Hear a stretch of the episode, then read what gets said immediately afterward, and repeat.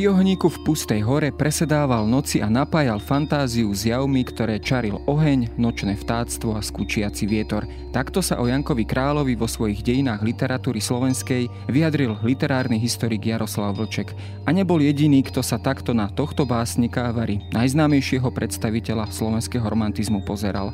Janko Král si vyslúžil povesť podivína, osamelého a zadumaného mladíka, skratka divného Janka, ktorý do slovenských literárnych dejín vstúpil predovšetkým svojimi baladami a dumami. Tie boli stelesnením jeho vlastného duševného sveta a zároveň aj reflexiou burlivej doby, v ktorej žil. A často sa s výhradami staval i proti vlastnej štúrovskej generácii. Bola zda revolučnejší než mnohí jeho vrstovníci, no o to s väčším sklamaním prijímal svoj ďalší život spútaný v úradníckej službe a rodinnými povinnosťami. A to až do tej miery, že sa napokon i ako básnik odmlčal. Napriek tomu nám po Jankovi Královi zostalo rozsiahle básnické dielo, ktoré patrí ku klasickému kánonu našej literatúry.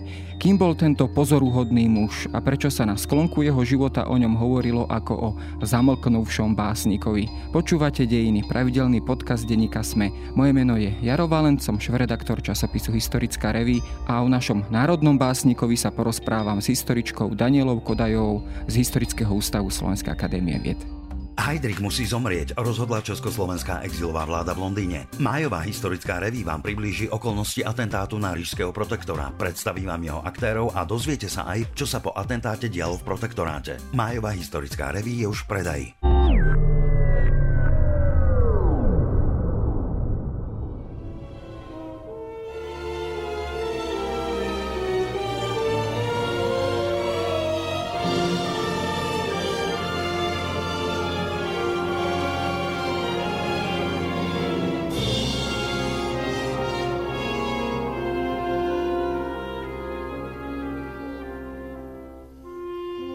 Král má naozaj teda takúto povesť akéhosi podivného mladíka, zadumaného mladíka, ktorý tam niekde pod vrbou dumá o, o, o všetkom možnom a, a skladá verše. Mal už takúto povesť za svojho života ako mladík, bol to ten aj tými svojimi štúrovskými vrstvovníkmi, kamarátmi, bol takto vnímaný ako trošku iný, trošku zvláštny. Áno, presne tak. Tá veta, ktorú ste na začiatku citovali od Jaroslava Vlčka, on je vlastne vytvoril tento obraz, ktorý aj my preberáme, pretože Vlček mal ešte možnosť rozprávať sa so súčasníkmi po Jankovi Královi zostalo pomerne slušné dielo vzhľadom na situáciu, že on sám sa vyjadril, že básnil som iba tých 7 magických rokov. Proste kým bol mladý, kým bol študent, kým ho teda tá revolúcia tak úplne ne, nezoškatulkovala, ne, neúkovala do tých e, okov. Čiže bol, súčasníci o ňom hovorili, že bol zvláštny, že utiekal od spoločnosti. Vždy, takmer vždy žil v meste, ale vždy utekal do hory, do lesa, rozprával sa s obyčajnými ľuďmi. E, z toho ťahal vlastne tie informácie, ktoré potom on skvelým spôsobom uplatnil e, vo svojej poézii.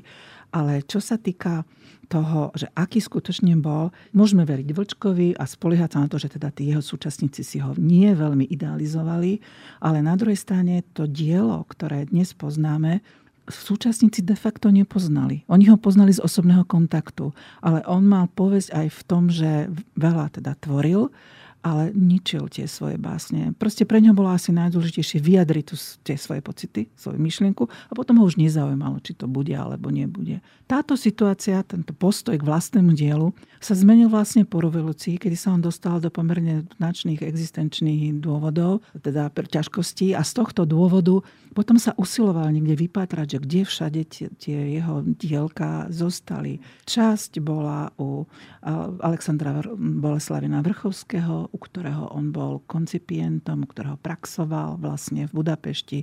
Časť zostala na Morave, kde odišiel, keď sa doliečoval z toho obdobia, kedy bol vo vezení, keď bol v žalári potom odtiaľ odišiel, všetko tam nechal. Čiže keď sa vlastne začali literárne veci pátrať potom, kde, kde to dielo je, tak museli tú mozaiku poskladať a ukázalo sa, že to dielo je naozaj kompaktné, že vyjadruje sa aktuálnym e, problémom svojej generácie, svojej doby.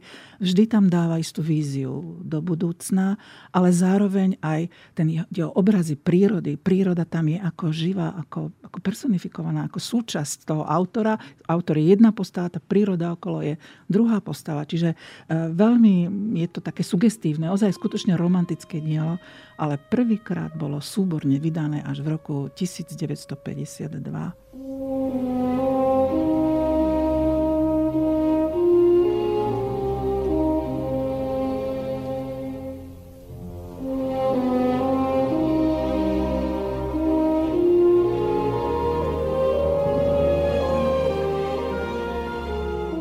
Prispieva možno aj k tejto povesti takéhoto podivína aj to, že možno nemáme úplne presne zmapovaný jeho život, že ako keby on sa načas nejako tak vytratí, nevieme o ňom, potom sa opäť objaví. Je to pra- možno aj ten mm. nedostatok, že vlastne o ňom nevieme všetko a je to priestor potom následne pre našu fantáziu. Samozrejme, tí jeho priatelia alebo spolužiaci alebo kolegovia budúci upozorňovali na túto skutočnosť, že on sa tak strácal. E, chodil v zanedbanom zovňajšku. Nikdy nepôsobil ako v tej dobovej spoločnosti ako pán, pán úradník, proste už istá, ako, istý honor. Ale keď sa on chcel túlať po lese a prespávať po salášoch, tak samozrejme nechodil v peknom oblečku. Chodil proste v tak leda bolo všelijako. Neholil sa, poriadne sa neumýval. Čiže ten zovňajšok, áno, zovňajšok bol proste tak taký, že nebol to zrovna salónny typ.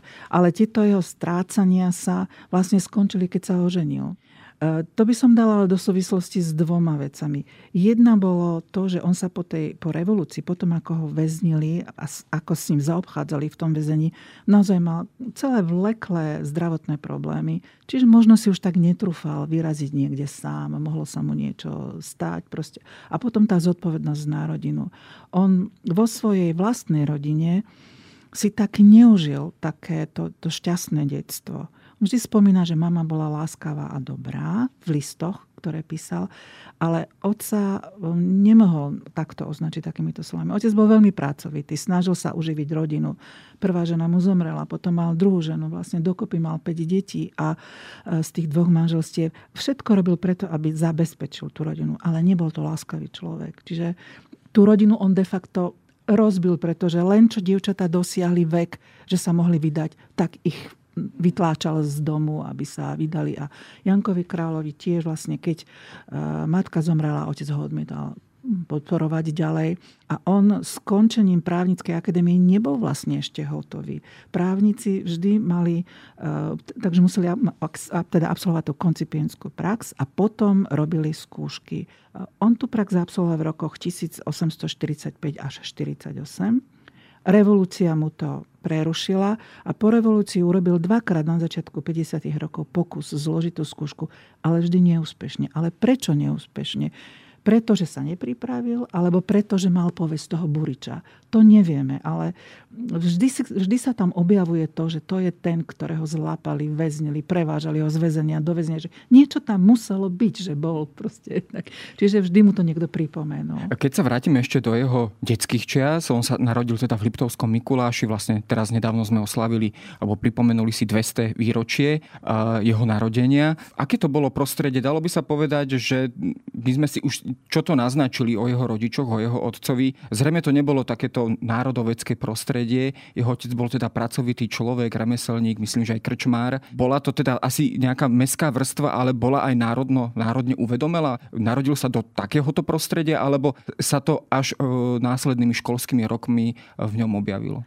Narodil sa naozaj v Liptovskom Mikulášovi, otcovi, ktorý bol uh, pôvodne mesiar, ale keďže sa mu darilo v remese, tak si zobral do Árendu ešte aj krču na určitý čas, už keď boli deti trochu odrastené. Čiže tá rodina nebola biedna ale vedená stále v skromnosti a v takom odriekaní, pretože otec chcel ešte pôdu. A tak. Ak hovorím, že nebol to láskavý človek, nemôžem zase, aby som mu nekrivdila, musím povedať, že zapojil sa do toho národného života, do tej society, ktorá bola v Liptovskom Mikuláši a podporoval, podporoval Hodžu, podporoval Matúša Blá, čiže podporoval tých miestnych národovcov finančne a účasťou. Ale nebásnil, nepísal do novín. Čiže nebol to národovec tohto typu. A to bol vlastne istý handicap, pretože keď prišiel Janko Král do školy a boli tam farárske a učiteľskí synkovia, tak tí mali doma knižnicu, mali proste isté spôsoby, návyky čítať, rozprávať sa o filozofii, o teológii. A toto si on z domu nepriniesol. Preto pre ňoho to prostredie študentské bolo mimoriadne, ako on to príjmal značením, hltal to. Aj súčasníci hovoria, že čítal jednu knihu za druhou, že mal veľký prehľad, vedel niekoľko jazykov, slovom aj písmom. Uh, takže je tu teda vystáva taká otázka, že keď mal potom také existenčné problémy, prečo neprekladal? Väčšina jeho generačných druhov prekladali a publikovali za honoráre. Alebo prečo nepísali literárne kritiky. Proste on sa tak nejak otočil k tej svojej mladosti, k tomu básneniu, úvahám o tom, čo nám prinesie budúcnosť a aká bude krásna a šťastná. Takže v tomto, aby som to trošku aktualizovala, jeho generácia básnila alebo snila Rojčela o tom, že Slovania sa spoja, nejakú úlohu v tom zohrá Rusko a tá budúcnosť, spoločná slovanská budúcnosť bude šťastná. Janko Král, keď zomrel Jan Kolár, napísal spomienkovú básen na ňo a tam vykreslil tú spoločnú slovanskú budúcnosť ako temnú, ako desivú. Mm-hmm. Čiže ak, sme, ak zažívame teraz obdobie, ktoré zažívame od 24. februára, tak vidno, že tam istý feeling pre tú politickú situáciu asi mal. Predsa len aj v tom jeho živote je taký badateľný rozpor medzi tým praktickým a nepraktickým, keď to takto veľmi zjednoduším. Jeho otec ho, myslím, poslal na právnické štúdia, teda pristúpil aj k tomu jeho vzdelávaniu veľmi prakticky. Chcel mať z neho človeka, e, ktorý prinesie do rodiny nejaký príjem, kdežto on sa utiekal skôr k týmto literárnym, umeleckým, ale aj takým teoretickým úvahám a podobne. Bol to po celý jeho život vlastne problém, že, že bol vystavený jednoducho tej, tej, tej podmienke, alebo teda tým podmienkam, že musel si nejakým spôsobom zarobiť na ten život, ale srdce a aj mysel ho ťahali niekam úplne Myslím, inám. že to bola kombinácia týchto. On miloval prírodu, ale ako sudca, alebo pomocný sudca, alebo zastupujúci sudca, alebo ako zapisovateľ na súde vlastne vždy musel byť v nejakom mestskom, malom meste alebo väčšom meste. Čiže to mestské prostredie mu asi nevyhovovalo. To bola jedna vec. Druhá vec, otec išiel naozaj na toto remeselníckou takouto, že čo sa nám vypláti. Chcel mať z neho právnika, čo by samozrejme rodinu povýšilo v tom, už by to neboli len peniaze, len nejaký teda postavenie v tom meste, ale bola by to aj taká istý, istý honor, ktorý by mu teda ľudia vzdávali. A veľmi rozumne, to sú tri, koniec 30 rokov, ak chceš v tejto krajine niečo znamenať, musíš vedieť maďarsky pretože vtedy sa zavádzala maďarčina. Čiže on ho poslal vlastne do prostredia, kde bola maďarčina, maďarčina veľmi živá. On študoval na takých školách. Keď zrazu prišiel do Prešporku a tam vlastne ľudia aj z Liptova, aj z Oravy, aj z Gemera, Slováci, ktorí tam už mali okolo Ludovita Štúra tú skupinu, on vlastne objavil svet, ktorý dovtedy nepoznal. Takže pre ňo preto bolo to obdobie toho štúdia bolo mimoriadne dôležité, lebo on si vtedy osvojil tie myšlienky, že politika sa dá robiť. Politika nie len pánske huncovstvo, ale teraz ju treba robiť. A vidíme to potom aj v tom, v tom období, kedy pôsobil v Budapešti, že on sa tam síce takmer na dva roky úplne vytrátil, hoci v tej advokátskej kancelárii Vrchovského mal skvelú spoločnosť. Zárovno s ním tam bol koncipientom Šándor Petefi a Moriokaj. Čiže to mi príde, že to sú ľudia, ktorí by určite v, tom, v tých debatách o literatúre a vízii sveta mu boli opäť v nejakým vzorom, alebo proste mohol by byť s nimi, s nimi vlastne rozprávať o tejto téme. Ale on teda uprednostil to utiekanie sa do tej prírody. A potom, keď už bol, teda skončila revolúcia, on zložil slub lojality ako štátny úradník, plus mal povesť toho Buriča z roku 1848, on už sa potom neusiloval byť v nejakom národnom spolku alebo proste tak, lebo už proste by to znamenalo buď suspendáciu, buď proste nejaký postih na tom pracovnom mieste. Kým e, dva roky on pôsobil v Martine, v Spoločenskom svetom Martine, ako adjunkt, vtedy sa tam konalo memorandové zhromaždenie zo zápisnice, dnes by sme povedali z prezenčnej listiny, ale proste keď sa robil súpis osob, ktoré tam boli, on tam figuruje na šiestom mieste. To znamená, že nebol úplne neznámy, nepovšimnutý. Je tam napísané, že je to úradský básnik za jeho menom, čiže úradník. Ale ďalej sa už neangažoval. Nevieme, nevie, nefiguruje v žiadnom zozname e, člena Matice Slovenskej. Vieme, že nejaké noviny čítal, ale nie je doklad, že by odoberal, že by prispel napríklad na Štúrov pomník. Proste všetko, všetky tie podujatia, ktoré sa robili so súpisom osôb a zbierky s nejakou sumou, on tam nikde nefiguruje. Čiže ako keby sa tak odstrihol od tej e, komunity a žil teda svoj rodinný život. Música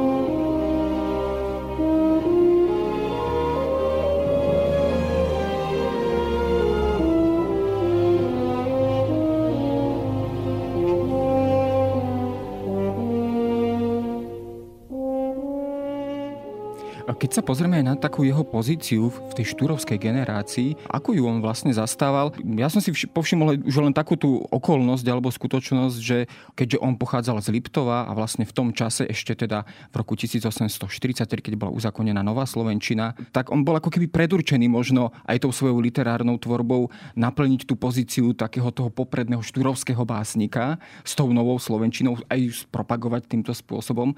Bolo to naozaj tak a pozeral sa povedzme aj samotný ľudový Ludovič Štúr takto na neho? E, áno, presne tak. Ludovič Štúr ocenil jeho básnické nadanie, to prepojenie toho ľudového motívu a tej prírody, to sa mu veľmi páčilo ale nepodarilo sa mu pritiahnuť ho k tej spolkovej činnosti. On tam vždy prišiel, niečo skritizoval, niečo predniesol, ale jednoducho potom zasa neprišiel. Čiže tá jeho dochádzka alebo účasť na tom nebola veľmi pravidelná. Ale urobil dojem, že je schopný. A naozaj to isté predurčenie ja vidím v tom, že e, spisovná Slovenčina, tak ako ju navrhovali, ako sa o nej dohodli Štur Hurban Hoďa, teda prijala to celá generácia, to je vlastne tá kultúrna Liptovčina, alebo to jazyk tej meskej society, tej inteligencie. Čiže on v takom prostredí vyrastal, v tomto jazykovom prostredí. Samozrejme, že mu to potom išlo oveľa jednoduchšie ako niekomu, kto bol z Prešova alebo z Gemera, kde mal v reči aj maďarské výrazy, alebo zo Záhoria, kde sa hovorilo tvrdo od Trnavy. Čiže on, on proste na tú, po tom akte tej kodifikácie, on vlastne bol už pripravený, lebo nemu, on sa nemusel nič učiť. On proste písal tak, ako myslel, ako vždy rozprával. A k tomuto, k tej kodifikácii mám ešte jednu takú poznámku. Keď sa vrátil v roku 1843 z prázdnin, tak sa dozvedel, že Štúr Hurban Hoda bol na začiatku júla vlastne u Jana Holého, ktorého Štúrovci si veľmi uctievali, pretože tvrdili, že Kolár teoreticky a Holý prakticky vzbudil ten záujem o slovanstvo a tými svojimi dielami. A on sa potom tiež vydal na takú individuálnu, prešiel horami, Karpatmi prešiel, až prišiel tam. Ale samozrejme on nemal záujem o Slovenčine, pretože preňho, to, preňho ten akt toho bolo, že ostatní teda idú, ale ja to mám vyriešené. on sa chcel s Holím rozprávať ako s autorom historických eposov. No ale Holý už v tom čase bol on už bol chorý, už mal proste mal zdravotné problémy a ako si už stratil ten uh, taký tý prehľad, kto je kto. Pre to boli všetko mladí evanielici, hej? mladí luteráni, ktorí sem prišli a majú nejaký projekt proste. A, ale však fajn, len, len nech píšme. Ale ja už len zostanem pri tej svojej Bernolákovčine, pri tom, ako píšem. Čiže on ich, e, ak sa to vydáva, že on ich požehnal, on proste, dobre chlapci, robte. Asi v takom duchu povedal. Akceptoval, akceptoval že, to, že je to, áno, proste, dielo. Každý mm. musí mať, každá tá generácia nejakú svoju víziu. No a keď, keď tam prišiel Janko Král osobne, tak hovorím, pre neho bolo toto dôležité, aby sa mohol porozprávať vlastne o tých hrdinov. A, a systém, alebo teraz žáner tej dumy, ktorý si on vymyslel, on ho vlastne skvele upravil v toto je to Jankovsko-kráľovské. Že on ono vlastne... sa práve o Dume hovorí, že to je vlastne ako keby ten epos, ktorý vychádza z minulosti, prizvukuje alebo teda e, glorifikuje určité postavy z minulosti, ako, ako hrdinský epos, Áno. inými slovami. On to upravil ako keby do tej aktualizačnej Aktuálne, podoby. Presne. V čom tá zmena konkrétne spočívala, alebo ako sa, ako sa to v tých e, jeho dielkach prejavilo? Kým tí ostatní vlastne snívali o tých fiktívnych alebo teda reálnych postavách, ale nevedeli o ich reálnom živote nič, len si to tak básnili. On vlastne vytváral obrazy prítomnosti, ktorým dával historický význam. A teraz boli, samozrejme, boli tam predkovia a tak, ale vlastne dôležité je to, čo robili teraz. Ten akt, ten skutok, Nakoniec aj tesne pred revolúciou máme takú milú spomienku, kedy boli spolu s Rotaridesom a s Williamom Pavlení Totom také prázdninových pár dní absolvovali a skúšali vlastne jazdiť na koni, strieľať, čermovať, pretože to je leto 47. Čiže oni tušili, že niečo musí prísť. Niečo musí prísť. Francis si sa toho leta vyjadril, že buď zomriem, buď zmriem, alebo proste sa niečo udeje. Že ten taký až existenčne nevyhnutnosť toho, že musí prísť e, zmena a vtedy sa kráľ vyjadril v tom význame, že blíži sa doba, kedy slovo, či už v básni, alebo v novinách, alebo v literatúre, už nebude stačiť. Potrebujeme proste skutky historické. Čiže niečo výnimočné urobiť. No a on skutočne aj urobil vlastne ten, tie prvé kroky. V tých prvých týždňoch je on jedna z nosných postav. Vlastne. No, on sa dokonca myslím, že aj zúčastnil takých tých revolučných udalostí priamo v Pešti, keď to tam vypuklo.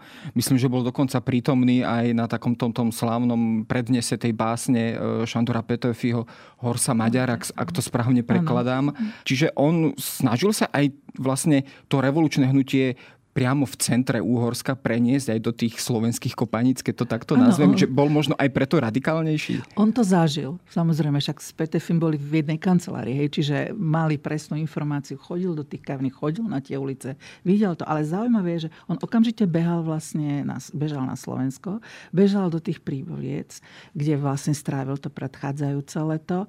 A čo si z tej revolúcie zobral? Všetci hovorili o slobe, bratstvo, rovnosť, sloboda, ale on zdôrazňoval ten sociálny sociálny moment, že vlastne pánov nebude, pôda sa rozdelí proste. A začal agitovať po susedných dedinách e, s tým, že sa pálili dereše, pálili urbari, že všetko to, čo symbolizovalo tú robotu, to poddanstvo. To je zaujímavý moment, že on vlastne na tomto to postavil. Sníval o slobode, sníval, ale ak sa hovorilo o tom, že teda bude ústava, tak tá sloboda by tam bola zakotvená. Ale to myslenie ľudí a to otrocké správanie tých, ktorí boli na to stáročia privyknuté, to bolo treba zmeniť. Preto on dal do toho takú informáciu, takú, takú intenzitu toho, že, treba tých ľudí informovať a treba im ukázať, že pána už nie, nebojte sa.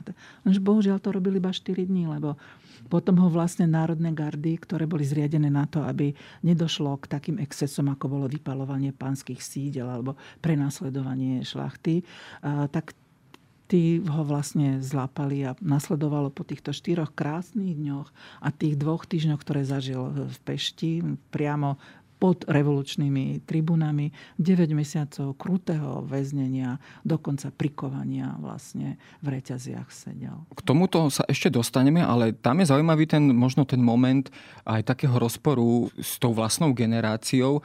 Bol Janko Král naozaj taký revolučnejší než ostatní e, štúrovci?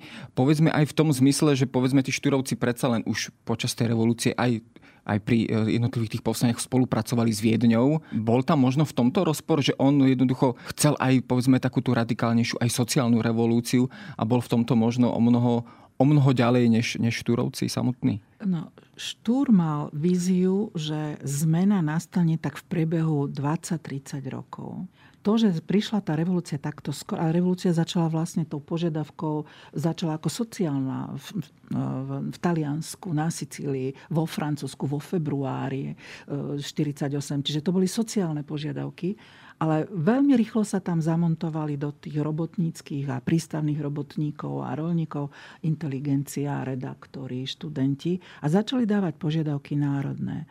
A keď uhorská revolúcia začala vlastne v Bratislave na sneme hromadným odchodom do Viedne a do Budapešti. Vtedy to bola ešte uhorská revolúcia, kde sa hovorilo o tom, že zrušiť podánstvo, občianské slobody, zhromažďovanie, spolky a tak ďalej.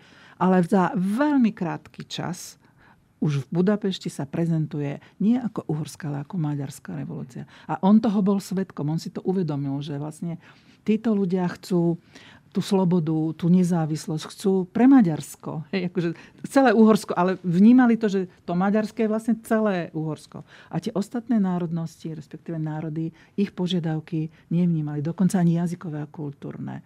Tak to bola zrejme taká ten moment, kedy rozhodlo, že tie jazykové, to, to bude riešiť tá ústava. Ale to, čo musíme vyriešiť, je teraz tento sociálny, sociálny, veľký sociálny problém, pretože ten vlastne lomcoval tou Európou. Takže on sa vrhol vlastne na informácie o tom, že revolúcia prináša túto zmenu. Ale to, že ako budeme písať, ako budú vychádzať noviny, alebo tak, to sa očakávalo, že čo skoro bude prijatá ústava a tam budú všetky tie práva zakotvené. V tom momente, v tom marci, keď boli tie marcové zákony, ktoré boli de facto až v, v, v apríli schválené, sa javilo, že táto, toto je vyriešené. Hej? Tá ústava už sa priprave, už bol komisia, ktorá mala, Metternich bol odvolaný, ústava sa pripravovala, čiže sústreďme sa teraz na to, čo vlastne trápi ten náš ľud, ten idealizovaný, ale nepoznaný o, ľud. Takže tak by som to hovorila, že možno tá prítomnosť v Budapešti mu tak skôr otvorila oči, že ten rozdiel medzi uhorskou a maďarskou revolúciou bol veľmi zreteľný.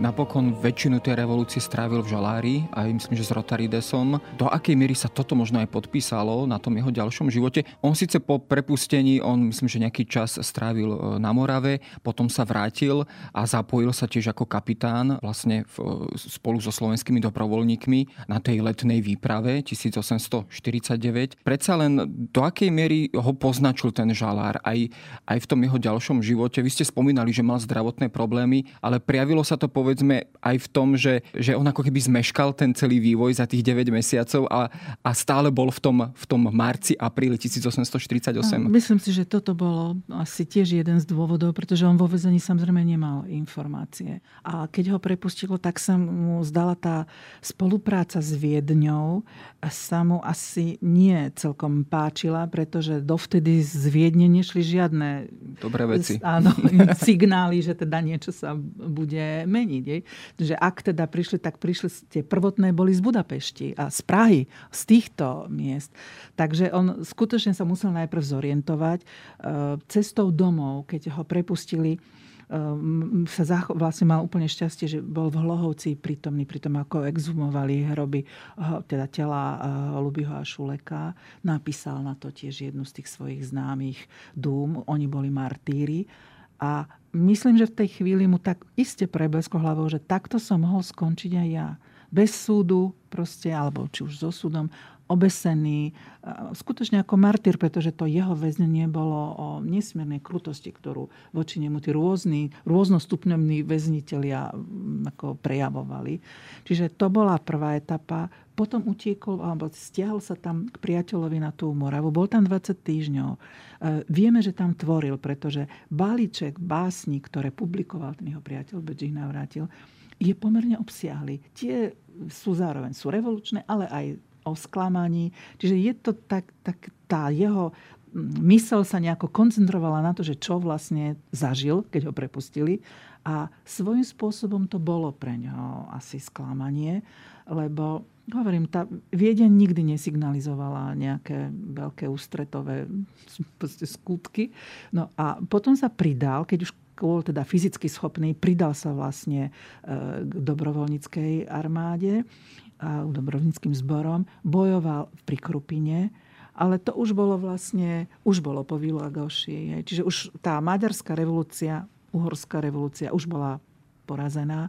A v novembri potom následovalo rozpustenie e, tých dobrovoľníckých zborov. A teraz jeho situácia. Domov sa vrátiť nechcel, pretože otec sa tváril, že dal som ťa vyštudovať, tak sa žijú sám. Hej. Teraz prácu nemal tak e, akú možnosť e, mohol, zdravie nebolo ešte celkom vyriešené, čiže vstúpil do štátnej služby, na čo ich vlastne císarský dvor vyzýval. A my niekedy tak hovoríme o tom, že vlastne to obdobie Bachovo neoabsolutizmu, ktoré nastalo, že stálo na dvoch armádach. Armáde vojakov a armáde úradníkov. To sú tí akože Bachoví husári. Hej. Ale aj on je jedným z nich. Aj Francici je jedným z nich. Aj Daxner aj mnohí ďalší, pretože akú, ako mohli vyriešiť svoju existenciu. Takže vstúpili do služieb cisárskeho dvora, za ktorý vlastne aj bojovali. On to tiež robil. No a potom, potom vlastne isté takéto, že chodil z miesta na miesto, vždy býval v pohostincoch, lebo nevlastnil žiaden. A nakoniec to vyriešil vlastne sobášom e, s dievčinou, ktorú takmer nepoznal. Boli veľmi... No, poznal jej brata a jej otca, ale ju samotnú eh, nepoznal. Čiže vyriešil si to, kto mu bude prať, kto mu bude váriť. ale bol to taký pragmatický áno, asi bol postoj. To taký krok, ale podľa toho, ako sa o nej vlastne vyjadroval a prežil a ako sa skludnil v tom manželstve, že vlastne už neutekal, nestrácal sa, mali štyri deti, tak zdá sa, že ten vzťah nejako proste tak nejak normálne fungoval. No. A našli by sme práve aj v tomto období ten bod, kedy sa skončilo to jeho slávne sedemročné tvorivé obdobie. E, jednoducho dostáva sa vlastne do takýchto pomerov, e, do úradníckých povinností, do úradníckej služby, e, prichádzajú manželské povinnosti, vyživovacie povinnosti, keď má niekto deti, rodinu. Áno, Samozrejme to s, tým, to s tým patrí, alebo teda súvisí a patrí k tomu. Jednoducho zaniká tu niekde ten básnik? On sa práve v roku 1861 počas toho toho memorandového zhromaždenia, keď ho vyzývali, aby reagoval básňou, aby proste niečo napísal, vyjadril, že on už proste nebásni, že to bolo to obdobie tých šťastných, magických 7 rokov, keď bol študent, ale teraz už má proste iný svet, iné myšlienky, iné povinnosti. Takže to neznamená, že, sa, že bol odrodile, že sa nejako zaprisával alebo nepodporoval. Alebo... Jednoducho on sa držal toho, zložil som slub, že budem štátnym úradníkom, musím byť lojálny.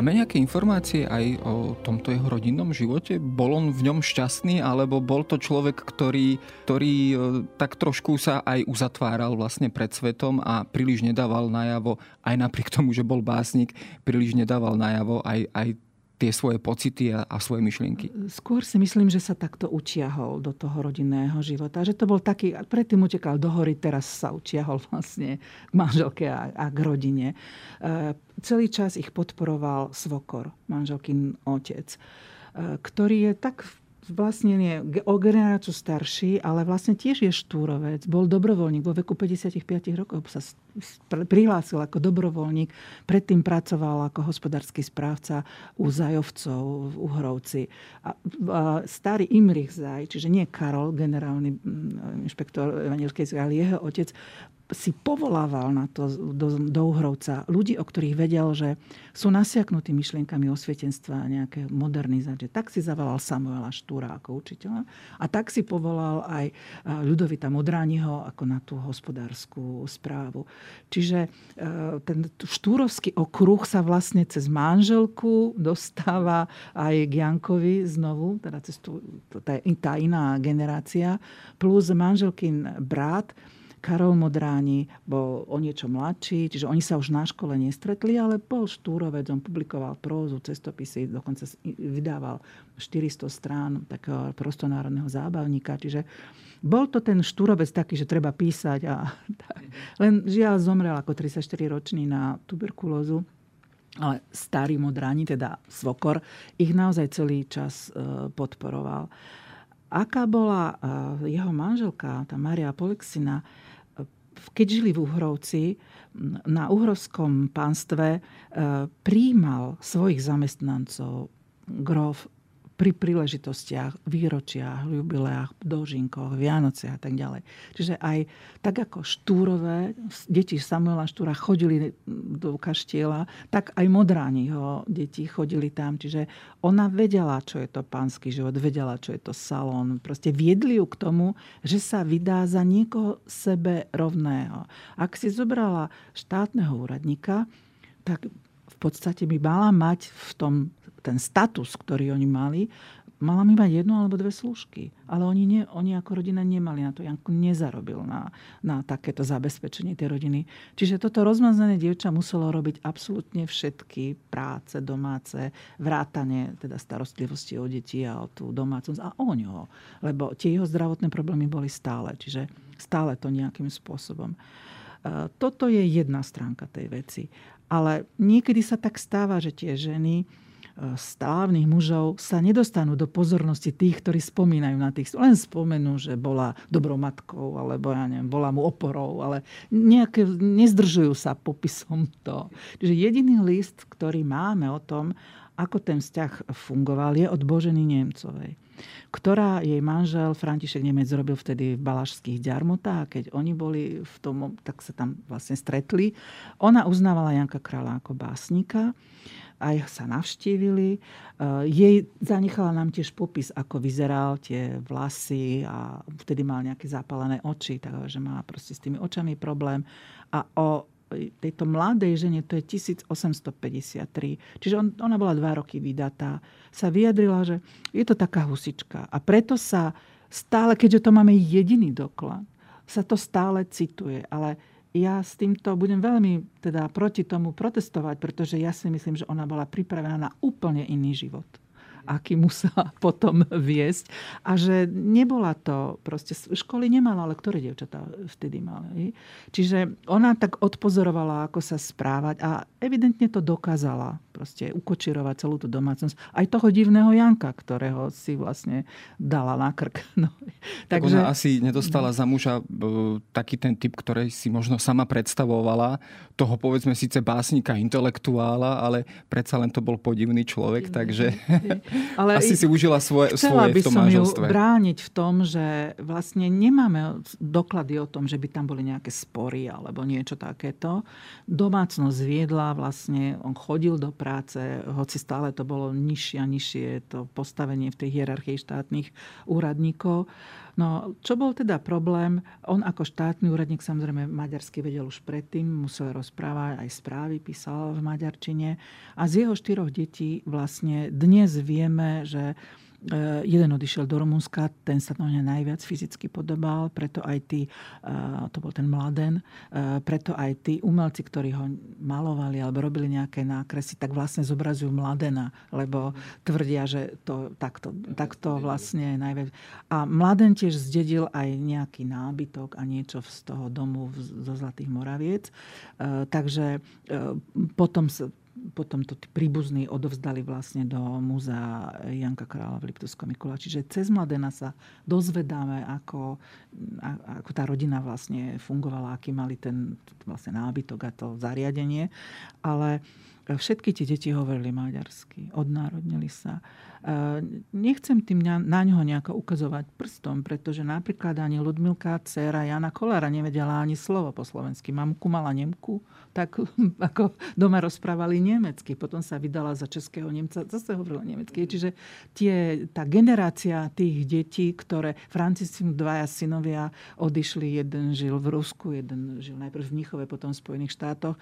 A on sa síce už ako starý pán Eh, osvietený, eh, si dopisoval so svojimi vnúkmi, ktorí písali takou strašnou slovenčinou, ale on im vždy niečo poslal a tí vnúkovia si považovali za povinnosť napísať starému otcovi, že teda ďakujú a tak 5 dolárov im poslal, alebo proste také, že ten kontakt tam bol, ale proste tie deti ani takýchto veľkých kodifikátorov a tých šíriteľov tej štúrovčiny, vlastne tá doba ich tak nejako roztrusila po tom svete a povinnosti mali také, že nie každý komunikoval v tej slovenčine. Alebo vedel len tú kuchynskú slovenčinu, tú nárečovú, ako rozprávali. Že toto by som mu rozhodne nevyčítala. Oni museli žiť ten život, aký aký vlastne aký sa pred aký mohli, postavil. Aký mm-hmm. mohli, hej. Ale to, že to svoje dielo tak trošku rozfrckal tam, tam, tam. Tomu trochu zazlievam, pretože um, si myslím, že mohol z toho niečo vyťažiť aj z tých vedomostí. No, ono bolo asi aj pracné to potom dávať všetko dokopy. Kedy vlastne Janko Král nadobudol aj teda toho povesť toho národného básnika. Bolo to ešte povedzme v tom 19. storočí aj s tým dielom Jaroslava Vlčeka, ktorý ho už možno takto zasadil. Myslím, že to bolo rok 1890, keď vydal toto svoje dielo. Alebo to bolo už naozaj v tom 20. storočí storočí, kedy naozaj tá legenda Janka Krála získava na sile? Už, už to bolo v podstate za jeho života, pretože koniec 50. rokov, 60. a 70. sú doba, kedy štúrovci sa dožívajú 40 50 a pomaly začínajú vymierať. A tí ktorí prežili, si to uvedomujú, že odkaz tej generácie musia nejako zhmotniť, musia niečo vydať. Musia... Čiže cez Maticu sa snažili robiť rôzne zbierky, eh, aby mohli vydávať tieto diela a aby nejak proste zosumarizovali. A no, vieme, že Matica mala krátky život. On vlastne prežila len 12 rokov.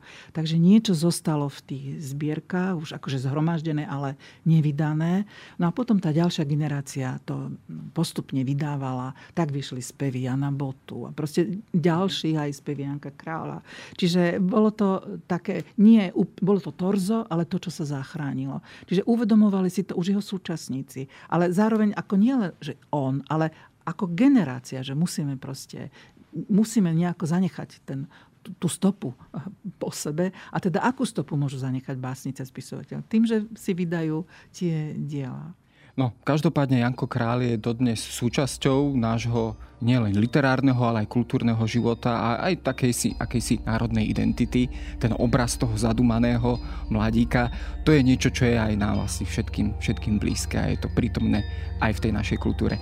O Jankovi Královi som sa porozprával s Danielou Kodajovou. Ďakujem pekne. To